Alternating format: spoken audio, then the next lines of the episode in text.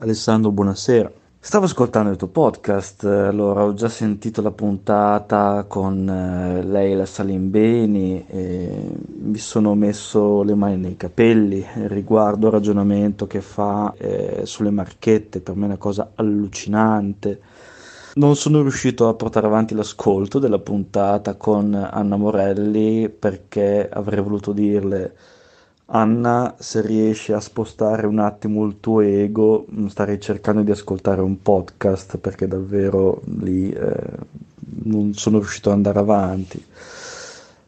Adesso stavo ascoltando invece la mitica Cristiana Lauro, intervistata con il boss di Ceresio 7, e mamma mia, che nervi la Cristiana, che nervi! Zanzara. Ah, no, podcast sbagliato. Siamo live. Benvenuti, state ascoltando Juice It Up.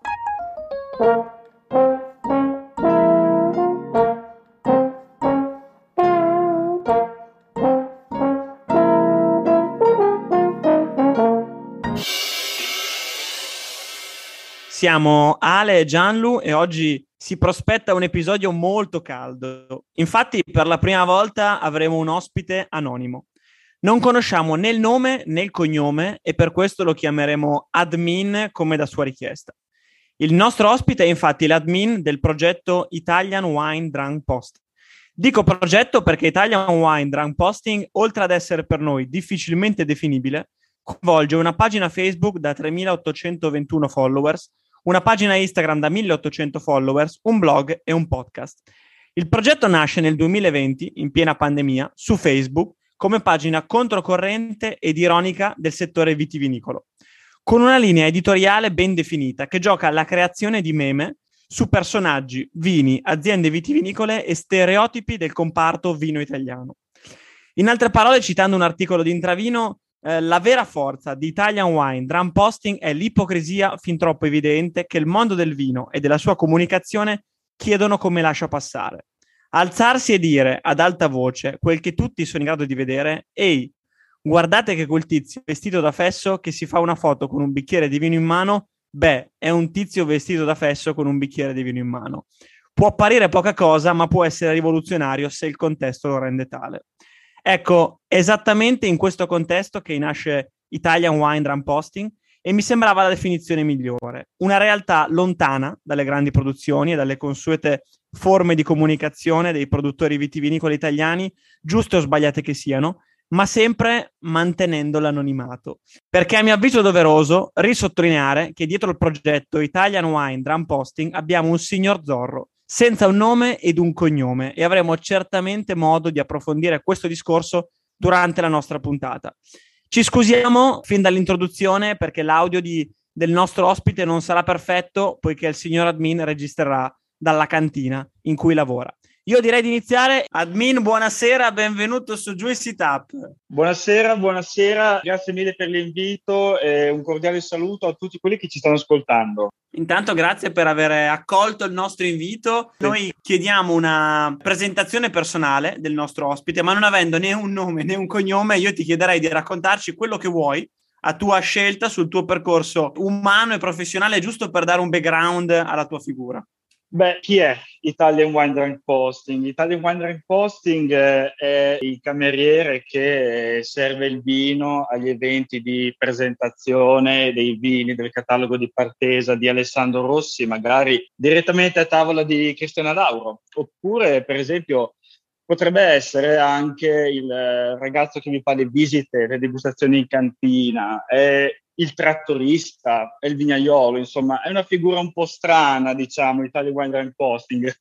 Questo, diciamo, è l'idea del progetto che si è sviluppato in questi 2 anni. Io personalmente sono un pazzoide che nel giro di qualche anno è passato dalla ristorazione dai livelli più infimi, dalle peggiori bettole dell'Emilia-Romagna fino alle stelle Michelin, per poi arrivare finalmente in cantina, stando direttamente a contatto col vino, soprattutto nel ramo dell'ospitalità, della vendita e del commerciale Italia, ecco, perché giustamente adesso non bisogna farsi mancare niente, adesso ci si è messo anche il commerciale Italia, ecco, questa è la situazione. Ti do il benvenuto anche da parte mia qui su Juice It Up, è figo averti ospite perché ti abbiamo conosciuto grazie appunto ad una delle persone che abbiamo intervistato qui sul podcast, perché il primo a tirare fuori il tuo nome è stato Nelson Pari. Io ci tengo a farti una domanda prima di chiederti che cos'è Italian Wine Drunk Posting. Mi piacerebbe sapere, ci hai raccontato un po' che diciamo questo progetto nasce per raccontare l'altra faccia del mondo del vino. Ti sei descritto come il cantiniere, come la persona che serve il vino agli eventi, come il cameriere di un ristorante, quindi mi piace un po' questa immagine dell'altra faccia del mondo del vino. Però il vino insomma è presente all'interno di questo progetto e mi sembra essere anche molto presente all'interno della tua vita, quindi ti vorrei chiedere in che momento il vino diventa importante per te e in che momento della tua vita hai deciso di fare appunto del vino una parte così importante del tuo percorso? Il vino è entrato, diciamo, proprio come curiosità familiare, perché io nasco praticamente in una famiglia di astemi e di punto in bianco scopre di avere questa curiosità, diciamo, verso questo mondo misterioso, il mondo del vino, e in particolar modo verso i grandi vini bianchi friulani. Quindi ti parlo di qualcosa che è successo tipo 15 anni fa ormai. La mia famiglia inizia ad avvicinarsi semplicemente come curiosità, interesse, desiderio di scoprire qualcosa di più. E da lì in poi inizia un viaggio perché sì, c'è il piacere dello stare insieme, dell'assaggiare, dello scoprire cose nuove, si espandono anche gli orizzonti del gusto su zone diverse, oltre al Friuli Venezia Giulia, con particolare riferimento soprattutto al Collio e ai Colli Orientali. Ci si espande poi in Alto Adige per apprezzare, diciamo, quella che è l'eleganza, la tecnica, la precisione dei bianchi altoatesini, e poi chiaramente c'è quella che è la passione materna più che altro per le bollicine sotto tutti i profili possibili, quindi dalle cose più semplici, chiaramente stiamo parlando sempre di prosecco, ma anche di bollicine emiliane come l'ambrusco, fino a passare sul Tretto d'Oro, Franciacorta e Champagne. Poi la mia famiglia rimane orientata su quell'idea di bevuta lì. Io dico, ma esistono anche vini rossi, e quindi inizio a innamorarmi perdutamente del Sangiovese. Ecco, questa è stato il mio avvio, il mio percorso di avvicinamento. E in questo percorso enologico, in che momento è arrivato Italian Wine Drunk Posting? Raccontaci un po' com'è nato e soprattutto da dove cavolo ti è arrivata l'idea di fare un progetto di meme legato al mondo del vino?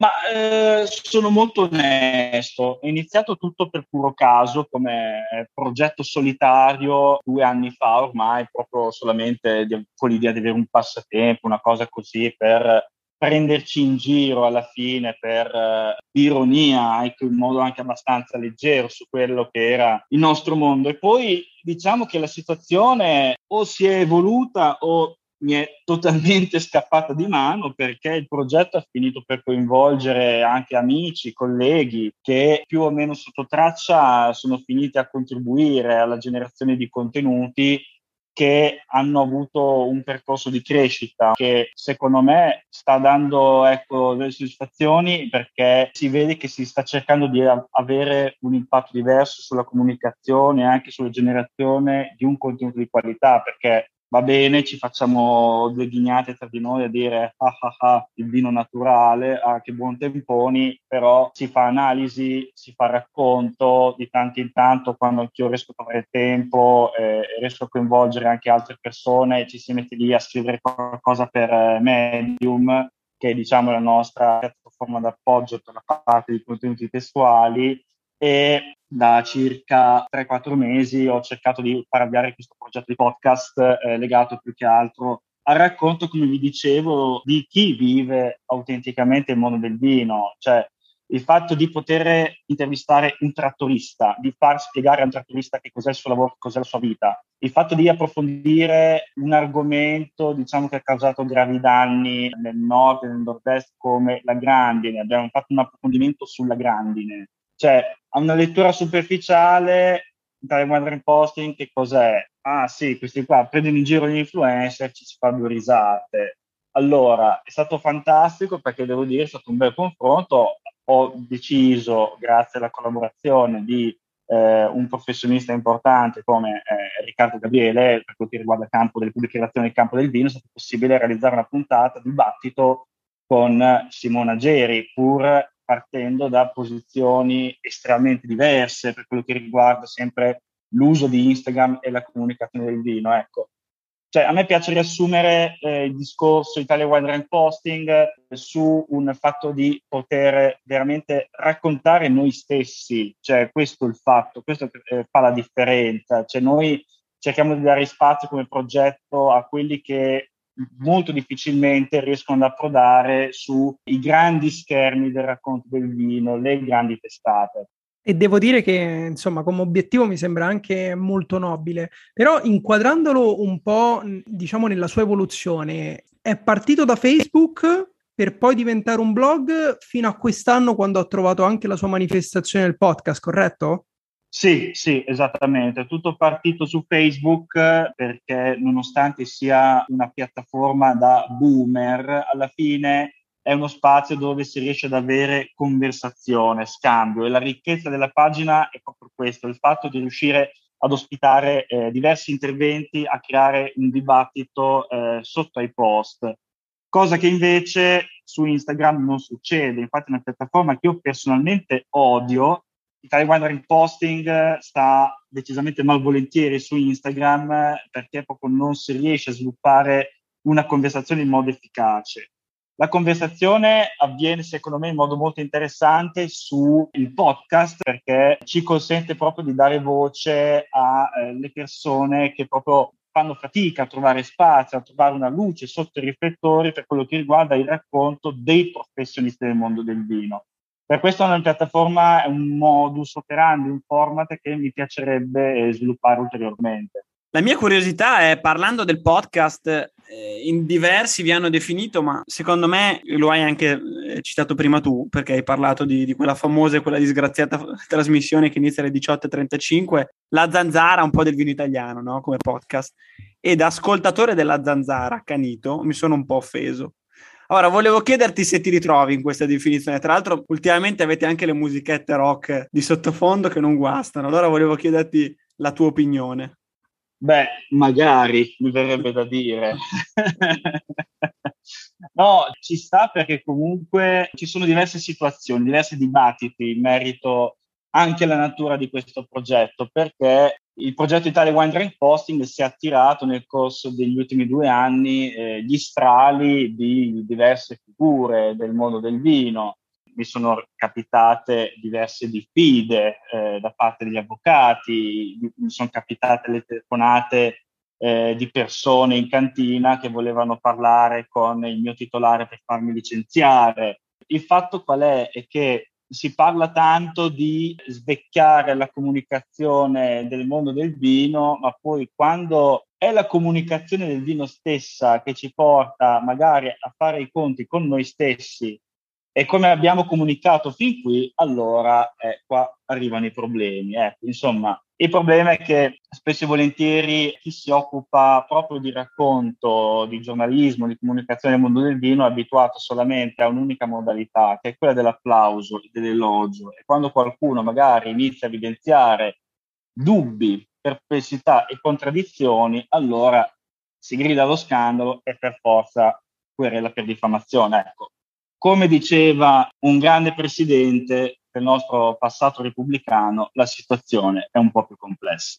Ora ti chiedo un'altra cosa, e a mio avviso è la parte più interessante di questa chiacchierata, perché è evidente che tratti, o comunque trattate, perché mi pare di capire che siete un team, argomenti interessanti, e lo fate anche con grande conoscenza della materia, questo è fuori discussione. Quindi tu, signor admin, e il gruppo di lavoro che coordini, che non so se sia di 20, di 2, di 3, di 4, di 5 persone, siete comunque all'interno, e ce lo hai anche chiaramente detto, e siete coinvolti nel settore stesso, nel settore vitivinicolo. Però ironizzate, perculate, create meme, cioè li hai elencati precedentemente, alcuni sono anche molto divertenti, attaccate attraverso il vostro blog produttori, vini influencer, ma sempre rimanendo nell'anonimato, e fate un po' quello che fate senza metterci una reale firma, un volto, un nome, un cognome, tant'è che ti stiamo chiamando admin. Allora, volevo sapere la tua opinione. A mio avviso è una deresponsabilizzazione totale. Allora io ti chiedo, non è troppo facile così? Guarda, ti ringrazio per la domanda. La questione dell'anonimato è perché alla fine è un segreto di Pulcinella il fatto della mia identità personale, Alessandro, anche perché tu in realtà mi conosci, ma non ti ricordi, e questa è la cosa bella. Aggiungo anche un altro elemento. Il fatto dell'anonimato serve anche a dare una tutela alle persone che segnalano contenuti. Cioè, quando io ho ricevuto le proteste da parte dei collaboratori di Slow Wine perché non venivano pagati puntualmente al termine della realizzazione della guida, io non credo che con nome e cognome visibile sarebbe stato possibile denunciare questa situazione. Vi faccio presente un'altra cosa. Lo scorso 1° aprile ci fu anche una sorta di unmasking del sottoscritto, praticamente come se sul ring Rey Mysterio si togliesse la maschera, ecco.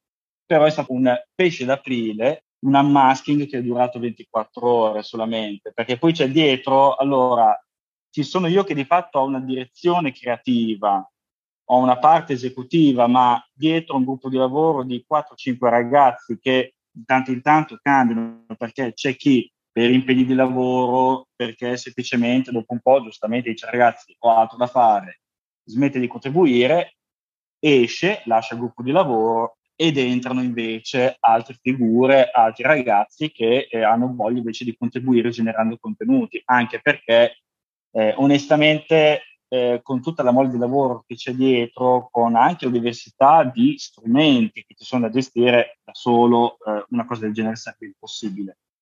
Responsabilizzare no, perché c'è comunque alla fine per quanto riguarda l'aspetto di proprio prendere in carico la responsabilità dei contenuti pubblicati, in solito ce ne rispondo io alla fine.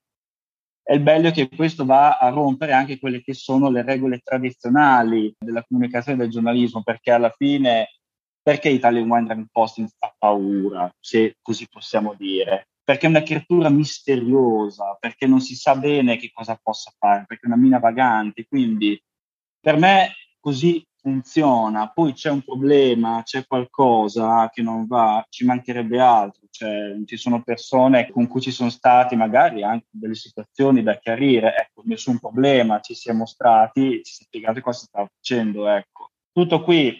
Poi per quello che riguarda gli aspetti legali, diciamo che fin qui a denuncia di diffamazione siamo a 0, che ne dica Wine Salad che c'è la morte con me, con il gruppo di lavoro che ci sta dietro, però insomma tutte le volte che qualcuno dice i contenuti sono diffamatori non mi viene mai spiegato di preciso per quale motivo e in che modo. Un aspetto su cui io in primis ho cercato di lavorare in particolar modo è quello di fare un tipo di critica dura, severa anche, però sempre con il giusto tipo anche di cavalleria, perché se io critico una Bubellini perché alla fine i suoi contenuti riguardano solamente il mostrarsi e nient'altro, ecco, io evidenzio questa cosa, ma non posso certo tollerare commenti di stampo sessista che magari potrebbero anche essere pubblicati da alcuni utenti. Ma capisco benissimo il tuo discorso e l'esempio che hai fatto di Slow Wine sicuramente dà forza al tuo progetto. D'altro canto però io penso ad esempio all'articolo che avete scritto sull'Ambrusco. Prima hai detto che sei emiliano, quindi insomma immagino tu conosca molto bene il nostro territorio. Però a mio avviso quell'articolo, non avendo un nome e un cognome, per me perde automaticamente di valore. Poi capisco che i più permalosi si possano offendere, che il consorzio possa aver letto quell'articolo in maniera un po' brusca, con reazioni magari anche un po' reazionarie e poco razionali.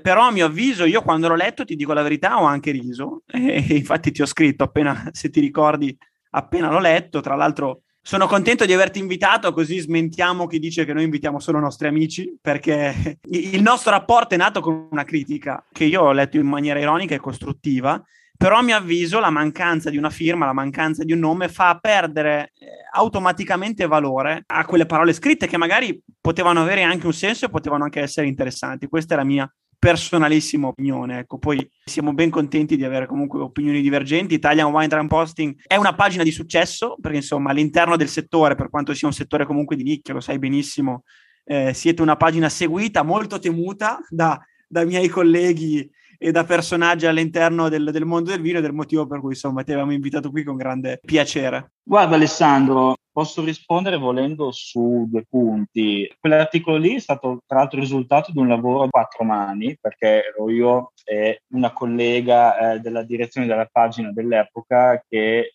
mi ha consentito proprio di lavorare alla stesura. E poi vorrei fare un esempio, diciamo, di stampo storico, la figura di Pasquino. Non so se voi siete pratici di Trastevere, che c'erano le pasquinate, praticamente questi testi, diciamo, di carattere satirico che venivano appesi nel quartiere di Trastevere, parliamo chiaramente dell'epoca preunitaria, testi che prendevano in giro proprio il potere costituito, ed erano testi anche abbastanza aggressivi che non venivano digeriti dall'autorità papale dell'epoca, chiaramente. Che facciamo presente una cosa: oggi diciamo recuperiamo quella tipologia di testo e non si va certo incontro al rischio di subire ripercussioni di stampo, punizioni corporali o diciamo sanzioni di una certa entità.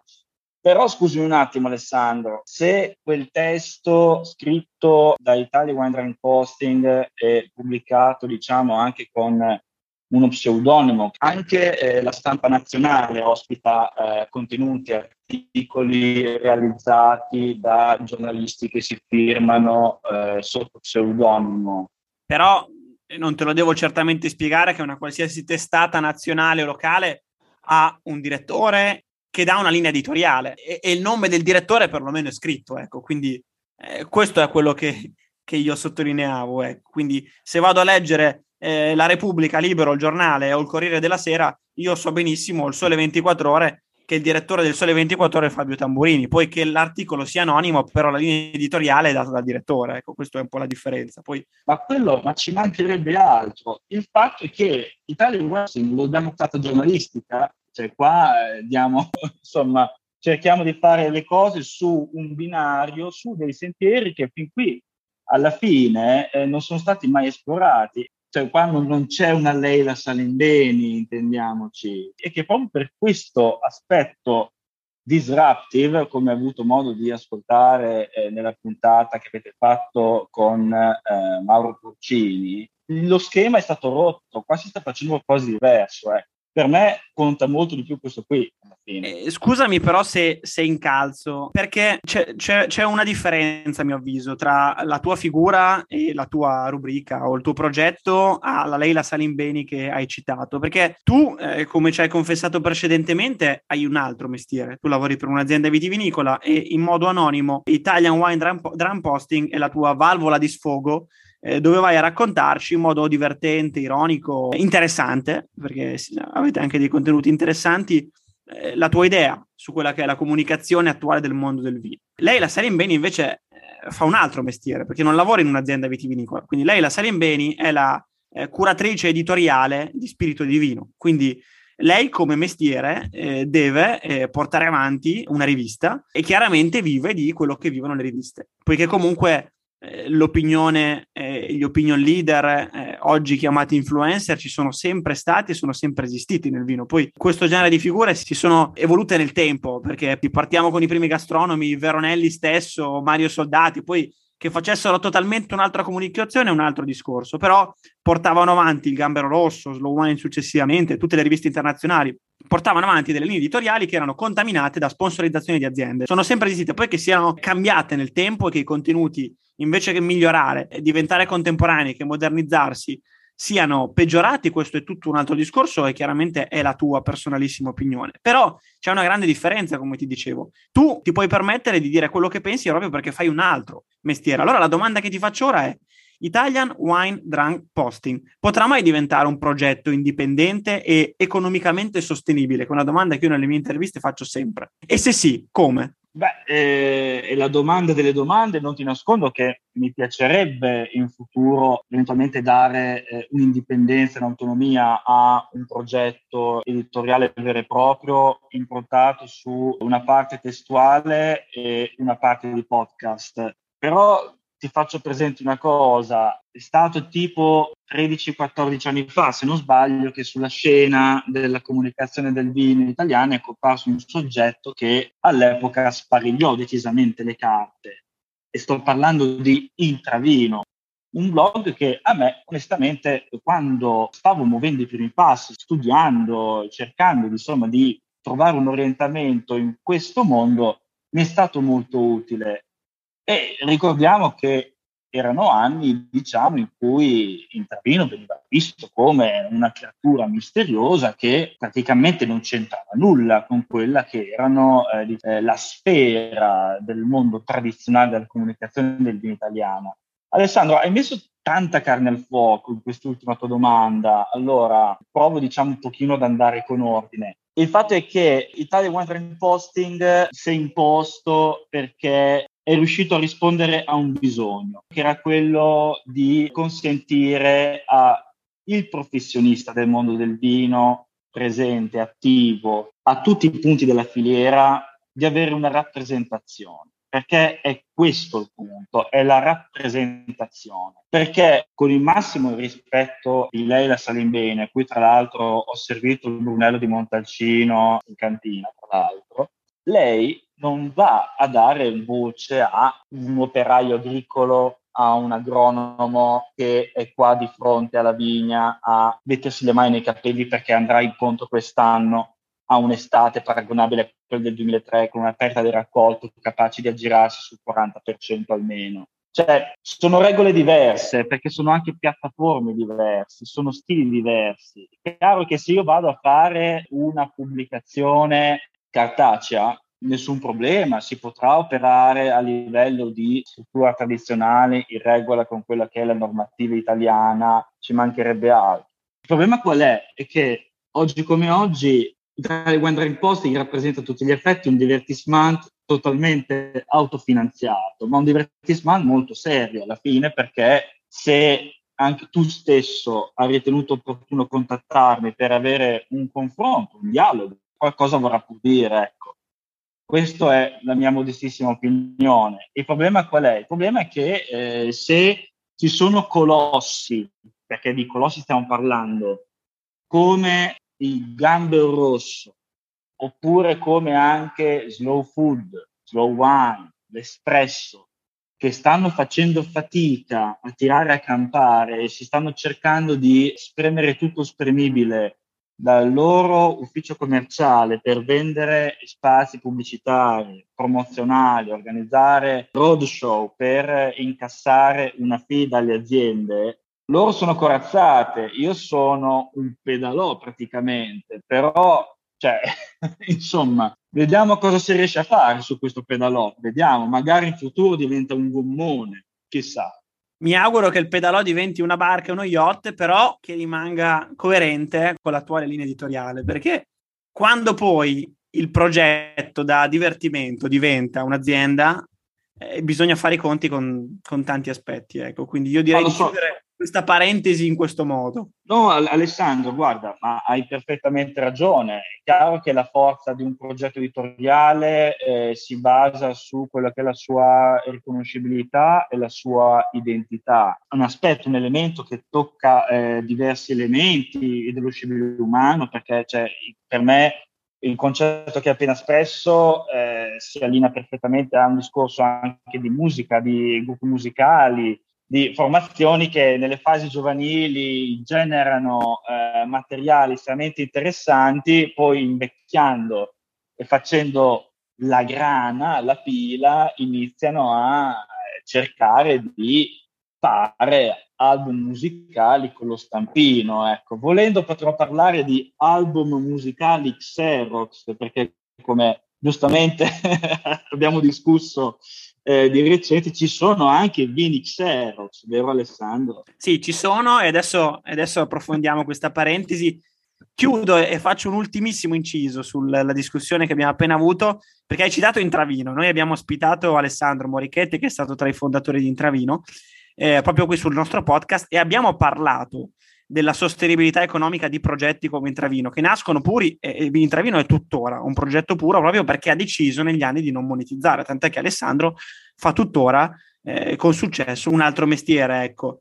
È nato, ha sbaragliato il mercato perché è stato un fulmine a ciel sereno, tutti i produttori hanno iniziato a ricercare il proprio nome della propria azienda all'interno dei blog, dei commenti di Intravino, proprio perché c'era timore, perché è vero che era una minoranza ma molto rumorosa, ed è quello che secondo me sta capitando un po' a voi oggi, con contenuti più attualizzati, quindi con un podcast, utilizzando Instagram, quindi anche con delle immagini. Siete probabilmente un Intravino contemporaneo, ecco, nonostante comunque Intravino continui a fare ottimi numeri. Però io verrei alla pagina dello Xerox, quindi non so, Gian, l'ho visto che ti ho rubato un po' la scena, se vuoi approfondire tu questo argomento. Ma devo dire che oggi mi sono sentito un po' un ospite non pagante ad assistere alla vostra discussione, che comunque vista da fuori è stata estremamente interessante, e quindi penso che sarà anche di grandissimo valore per le persone che ci ascolteranno, perché comunque rappresentate due campane diverse del mondo del vino e anche della comunicazione. E io, prima di toccare il mondo dei vini Xerox che abbiamo già nominato, ci tenevo a fare un inciso, perché tu, Admin, hai raccontato di veramente di un modello di fare comunicazione diverso, interessante, innovativo, fresco, che fa satira ma partendo da grandissima conoscenza del settore. Questo penso veramente che sia qualcosa di interessante, perché noi comunque da quando è nato questo progetto di Juice It Up abbiamo avuto il privilegio di ospitare tante voci, ne abbiamo nominate diverse dal mondo dell'editoria legata al mondo vino e al mondo enologico, e veramente spesso si vanno ad assomigliare tra di loro, i modelli di business sono gli stessi, la maniera in cui si parla di vino è simile, e invece Italian Wine Drunk Posting rappresenta questa ventata nuova, e quindi supporto quello che dice Alessandro ma in maniera diversa, perché a me quasi dispiace che non ci sia un volto, che non ci siano delle facce tra questo progetto, perché secondo me è un progetto dal grande valore editoriale che sicuramente potrebbe ricercare un suo ruolo molto più importante attraverso, non nascondendosi dietro all'anonimato. Quindi non so quanto tu sia d'accordo con questa mia riflessione, però secondo me, per non parlare del nascondersi quando si fanno delle critiche, secondo me il nascondersi è anche controproduttivo rispetto al vostro valore che avete dal punto di vista comunicativo editoriale. Guarda Gianluca, ti ringrazio per l'osservazione. Io credo che il confronto sia proprio il sale della libertà, perché ci consente comunque di crescere e di espandere quello che è proprio l'orizzonte. Cioè, io ho accettato oggi l'invito sapendo che Alessandro comunque avrebbe avuto una posizione molto diversa dalla mia, una posizione che rispetto totalmente pur non condividendola. E forse però il bello è che alla fine all'interno di questo dibattito si riesce a dimostrare un certo tipo di sagacia intellettuale che ci porta, ecco, ad aprirci e ad esplorare situazioni e contesti diversi. Ripeto, io non escludo nulla per il futuro. È chiaro che il sogno nel cassetto sarebbe quello di poter dare per forza di cose un'autonomia al progetto. L'autonomia al progetto viene data da quello che è il mio lavoro in cantina. È semplicemente questo il fatto. Esattamente come viene tuttora fatto da Intravino, che è una situazione di blog autogestito, correggetemi se sbaglio, oppure adesso Morichetti verrà sotto casa mia, ecco, oppure mi convocherà su ad Alba per un'altra cena di carattere molto piemontese, ecco, mettiamola giù così. Vediamo, ripeto, in caso di evoluzioni future del progetto, è chiaro che io avrei tutto l'interesse a fare un'operazione in grande stile, mantenendo quello che è l'identità. Il fatto è che adesso il progetto stesso deve affrontare la stagione estiva, perché tutti i ragazzi che lavorano al Italian Wine Drunk Posting sono torchiati dalla stagione, e questo chiaramente ci porterà qualche meme di sicuro, questi non mancano mai. È chiaro che però se si parla di contenuti testuali o podcast, per adesso la situazione non ce lo consente proprio dal punto di vista fisico, perché si tornerà ad avere qualcosa, secondo me, di concreto a partire dall'autunno. Ma a proposito di sogni del cassetto, visto che anche guardandovi da fuori un po' da meno esperto del settore, l'impressione è un po' quella che è spariata a zero su chiunque, però se in un futuro dovessi diventare veramente questo editore ricco e indipendente che ci stiamo augurando, chi vorresti avere nel tuo team e perché? C'è qualche penna là fuori che ti piace oppure no, veramente la situazione dell'editoria italiana in tema enogastronomico oggi sono solo macerie da cui ricostruire? No, fuori ci sono delle belle penne. Leggo con piacere diverse firme. La prima che mi viene in mente per me è Tommaso Ciuffoletti, perché è un professionista che ho già citato, tra l'altro, nella chiusura stagionale del podcast, perché è forse l'unico rimasto a fare giornalismo vero, dando notizie, quindi facendo incazzare le persone, le aziende, i consorzi. Uno, perché anche lui è un altro lavoro, e due, perché è ricco di famiglia e quindi si può permettere di fare queste cose. Poi mi piacerebbe, per esempio, ci pensavo perché giustamente ha avuto, diciamo, un ottimo palcoscenico come la testata verticale di Nelson Pari, Matteo Gallello, Jacopo Cosseter, però io vorrei vedere Carlotta Salvini più libera di essere punk, selvaggia, di essere meno inquadrata, la vorrei vedere selvatica, ecco, lo dico proprio in maniera molto diretta. Una firma che io rispetto professionalmente, che stimo da tanto tempo, è quella anche di Francesca Ciancio, che sinceramente per me è davvero, ha una precisione, una severità nel lavoro che per me ha valore. Ci sono anche degli influencer, volendo, che paradossalmente mi piacerebbe coinvolgere, perché io vedo tanti ragazzi che sono chiamati spesso a parlare di vini che, diciamo, non sono forse il massimo, perché tipo a me piacerebbe tanto dare l'occasione a Sissi Baratella di parlare di qualcosa che non sia il prosecco rosato, per esempio, e così almeno potrebbe bere qualcos'altro, sarebbe una cosa molto positiva anche per lei.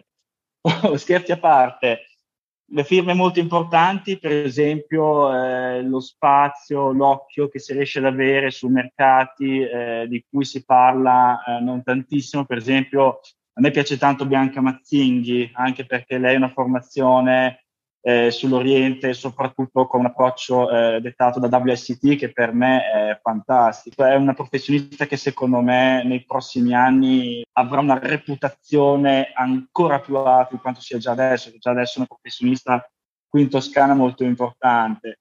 Ecco, per quanto riguarda i progetti, diciamo, già esistenti, per esempio, io onestamente sto guardando con curiosità a quanto viene fatto da Cibo, l'inserto in quotidiano del domani di Stefano Feltri, perché volendo forse c'è l'opportunità di fare qualcosa di un po' di diverso, perché ve lo dico col cuore in mano, ragazzi.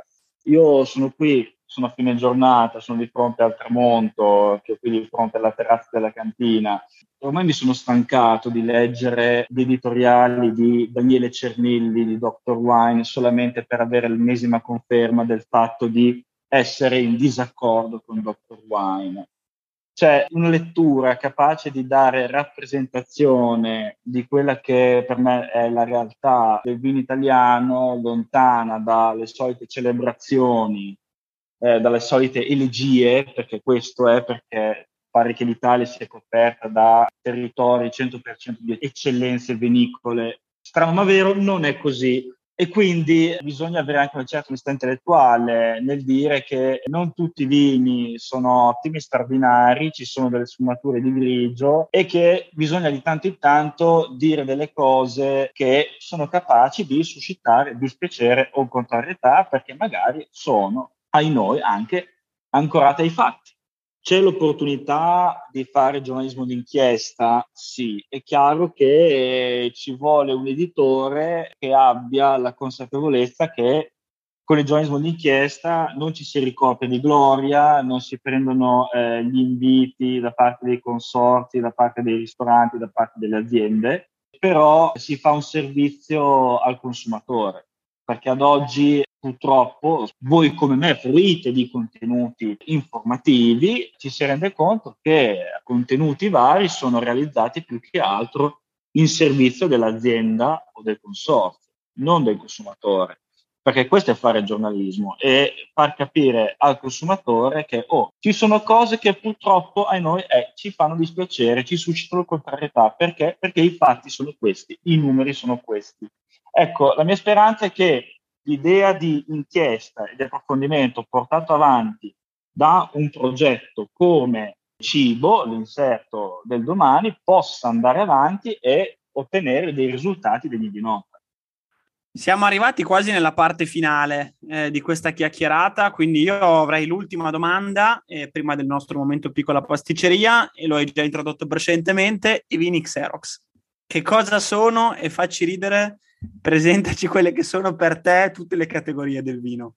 Ma allora, il vino Xerox è un concetto che mi venne proprio da coniare per caso in una conversazione con Simon Staffler di Falstaff, un'espressione che poi ho riportato nell'articolo che hai avuto modo di leggere, Alessandro. Un'espressione che però tra il serio e il faceto può definire un genere di prodotto altamente standardizzato dal punto di vista enologico, un prodotto che però funziona, perché io sono un appassionato che ha certi gusti in fatto di vino, da però tecnico sono chiamato anche ad analizzare prodotti che dal punto di vista gustativo magari non berrei mai e poi mai, ma che dal punto di vista tecnico io riconosco come apici di precisione, tecnica, pulizia, eleganza, efficacia, insomma, tra i vari fattori prodotti assolutamente d'eccellenza. E una cosa che ho imparato da tecnico è che siamo arrivati a un punto in cui non esistono più i vini buoni e i vini cattivi, esistono vini che funzionano e che non funzionano. E il vino Xerox, quindi il vino fatto con la ricetta dell'enologo, fatto con lo stile che apprezza il mercato, che apprezza il consumatore di 60 anni proveniente dalla Germania, ecco, quello è un vino che funziona e che quindi è un grande successo commerciale, perché è affidabile, costante, coerente, è un vino che sai benissimo che cosa aspettarti da un vino Xerox, perché sarà sempre lì e sarà sempre uguale a se stesso nel corso degli anni. E il bello del vino Xerox è che è esattamente contrario a tutto ciò che ci hanno insegnato ai corsi a sommelier, è contrario a quello che vi hanno insegnato a Pollenzo, voi che siete dei pollenziani. Il rispetto dell'annata non esiste per il vino Xerox, perché può esserci caldo, può esserci freddo, il vino Xerox è sempre uguale nel corso degli anni. Ed è il vino che tiene in piedi tutto il vino italiano. Per quale motivo?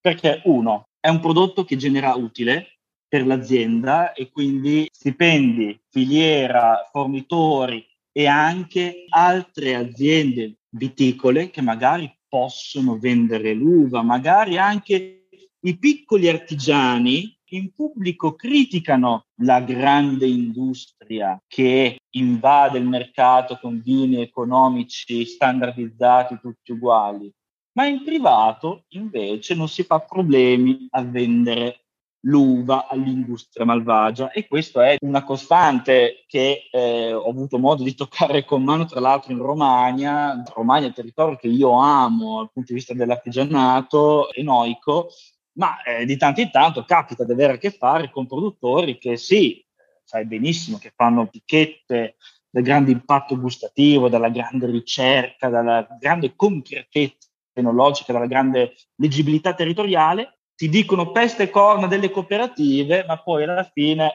mi è nata male l'annata, a chi la vendiamo quest'uva che c'è avanzata, che per noi diciamo non va poi così bene, la vendiamo all'industria che tanto odiamo. Ecco, quindi lunga vita vino Xerox. Fammi mettere un attimo i puntini sulle i, perché noi non siamo i pollenziani, ma siamo i pollenzini. Questo è molto importante perché ci teniamo alle nostre... Mamma mia! No, oltre a questa definizione fantastica del vino Xerox, che io ho sentito chiamare come vino mummificato, insomma, ne abbiamo sentite di ogni, ma all'interno di Italian Wine Drunk Posting ci sono anche altre categorie di vino, o diciamo la vostra creatività per questa stagione 1 del podcast si è limitata ai vini Xerox? Ma guarda, diciamo che nella prima stagione del podcast si è parlato tanto di una zona, di un territorio, perché uno dei soggetti coinvolti ci lavora, e quindi abbiamo parlato purtroppo di Teroldego, abbiamo parlato del Trentino, abbiamo parlato anche dell'Alto Adige, e quindi abbiamo parlato per forza di cose di vini noiosi, come quelli dell'Alto Adige, vini sempre precisini, vini fatti dai secchioni per i secchioni, perché sono vini che ti devono anche questi rassicurare. Diciamo che potrebbero essere quasi definiti come una sorta di sottocategoria del vino Xerox. Ecco, una piccola aggiunta. Voglio ricordare che la pagina Facebook ha, diciamo, realizzato questa micro produzione di vino bianco grazie ai peggiori avanzi di vasca della cantina per cui lavoro. Solo che è un vino che è stato talmente stravolto di additivi chimici, additivi enologici, fra mannoproteine, gomma arabica, stabilizzanti e soprattutto solfiti, e sottolineo soprattutto solfiti, e che abbiamo lanciato praticamente una campagna marketing dove praticamente il payoff è Italian Chateau IVDP, come se fosse uno Chateau bordolese. Un vino talmente tecnico e noioso da sembrare alto artesino, anche se è fatto in Toscana. Ecco, questo era il nostro concetto. Poi è chiaro che ci possono essere i vini divertenti, i vini spassosi, e quelli sono vini che per me sono forse quelli più interessanti, perché hanno l'opportunità di raccontarti un'idea, un concetto, la visione di una mano, di un artigiano e anche di un paesaggio. Quelli secondo me sono i vini, ecco, che per me hanno un senso, e tanto che non vi nascondo che sono contento del podcast, perché io stesso, risentendomi nell'arco di quelle 12 puntate, è possibile anche volendo individuare una crescita, un'evoluzione anche nella gestione dei contenuti. Ma pensate che l'anno scorso, prima di concepire l'idea del podcast, a me era venuta un'idea che poi è stata messa gentilmente in un angolo per concreti problemi di budget, ovvero la realizzazione di una guida, e di chiamarla Guida ai vini da bere assecchiate, che è una guida che avrebbe dovuto includere da il vino in cartone fino, per esempio, a un vino anche da 15, massimo 20 euro, però, cioè, capiamoci, tutta fatta con prodotti reperiti soprattutto presso la grande distribuzione, quindi vini anche da poveracci, volendo, vini sì, da miserabili come me, che finiscono la giornata, vanno al penne e dicono che cosa posso prendere con 5 euro, ecco, perché è quello che mi è rimasto in tasca. Purtroppo, e sottolineo purtroppo perché questa volta mi sto veramente divertendo tanto, siamo arrivati alla chiusura di questo episodio, e visto che ci hai fatto intuire che un po' ci hai ascoltato, forse anche per studiarci un po', sai che la chiusura delle nostre interviste è sempre la piccola pasticceria, che secondo me con te sarà particolarmente divertente. Quindi ti chiediamo un consiglio di qualsiasi tipo, musicale, enologico, di lettura, di visione, se è un film, di un qualcosa che ti ha segnato nel tuo percorso e che ti senti di condividere con noi, o che hai voglia di condividere con noi anche solo per farci fare una risata. Allora, io mi sento di consigliare come podcast Denominazione di origine inventata del professor Alberto Grandi, perché condivido tanto quella che è la sua opera di debunking del patto narrativo che noi italiani abbiamo con il nostro cibo e con il nostro vino. Ed è una missione che per certi versi mi sento di condividere, perché forse il peggior difetto di Italian Wine Drunk Posting è questo proprio, ovvero rompere, infrangere il patto narrativo che c'è fra noi stessi e il vino. Poi, per quello che riguarda la musica, io lo ammetto, sono un metallaro sfegatato, ascolto cose davvero inascoltabili per le persone normali, e praticamente tempo fa mi sono messo lì e mi è venuto in mente quasi una sorta di esercizio. di provare ad abbinare, a definire un vino, uno stile, un territorio ai miei album metal preferiti. E quindi la mia idea era provare a tradurre le sonorità di tre album degli Slayer, Raining Blood, Seasons in the Abyss e South of Heaven, in tre idee di tannino diverse, magari ascrivibili per esempio a Nebbioli, Sagrantino o Aglianico come genere. Questa era tipo un'idea un po' sciocca, però neanche così tanto, perché se accettiamo i parallelismi fra l'arte, i libri, magari anche i personaggi narrativi e il vino, nulla ci vieta praticamente di azzardare anche questa modalità di abbinamento fra generi musicali un po' audaci e il nostro amato vino. Poi, per i libri, allora, io sono praticamente, come si diceva una volta, in paradura, perché sono in paranoia totale, con il WST, perché io sono qua che faccio 1 miliardo di ore al giorno in cantina e non trovo mai il tempo di studiare, e quindi io metto lì come libro fondamentale il manuale del WST. Chiaro che nel cuore mio mi è rimasto il manuale del 3° livello, perché mi ha davvero fatto fare un salto in avanti nella lettura, nella comprensione e nella comunicazione del vino. Ma come anche promemoria mio personale, io tengo da parte, ecco, sentimo Gianluca, questa è una cosa che ti farà dire, guarda admin, vai a quel paese proprio, il manuale del primo modulo B1 del diploma del WST, dove tu hai tutti i fondamenti di viticoltura ed enologia. Voglio citare questo manuale perché vuole essere un promemoria anche per me stesso e soprattutto ricordarmi di un concetto che mi è stato espresso chiaramente da un mio docente di vino, un grande maestro di vino, che è il professore Massimo Castellani, che non c'è autorevolezza se non c'è conoscenza.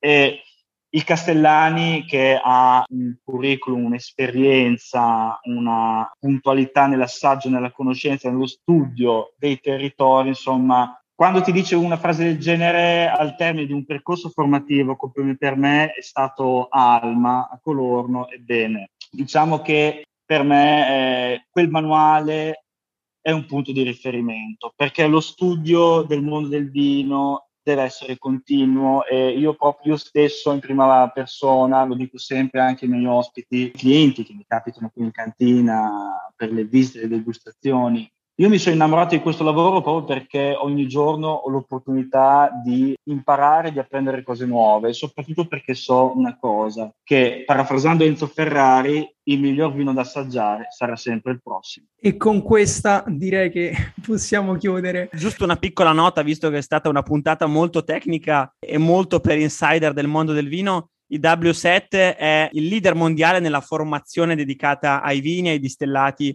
ed ai sake. Sono oltre 50 anni che il WSET è l'organo di formazione più importante a livello internazionale. Admin, è stato veramente un piacere incredibile averti ospite, ho apprezzato moltissimo la piccola pasticceria in tema, che non è qualcosa che ci capita molto spesso, ma che secondo me è importante sottolineare. Siamo passati dalla zanzara al tuo anonimato, ai vini Xerox, svariati argomenti. Io direi che siamo arrivati alla conclusione e per questo vorrei ringraziarti. Grazie mille e alla prossima. Grazie mille Gianluca, grazie mille Alessandro, è stato davvero fantastico. Grazie ancora. Grazie mille, a presto. Ciao. Hai ascoltato Juice It Up. Per altri contenuti di Juice ci trovi su Instagram e sul nostro sito thisisjuice.net.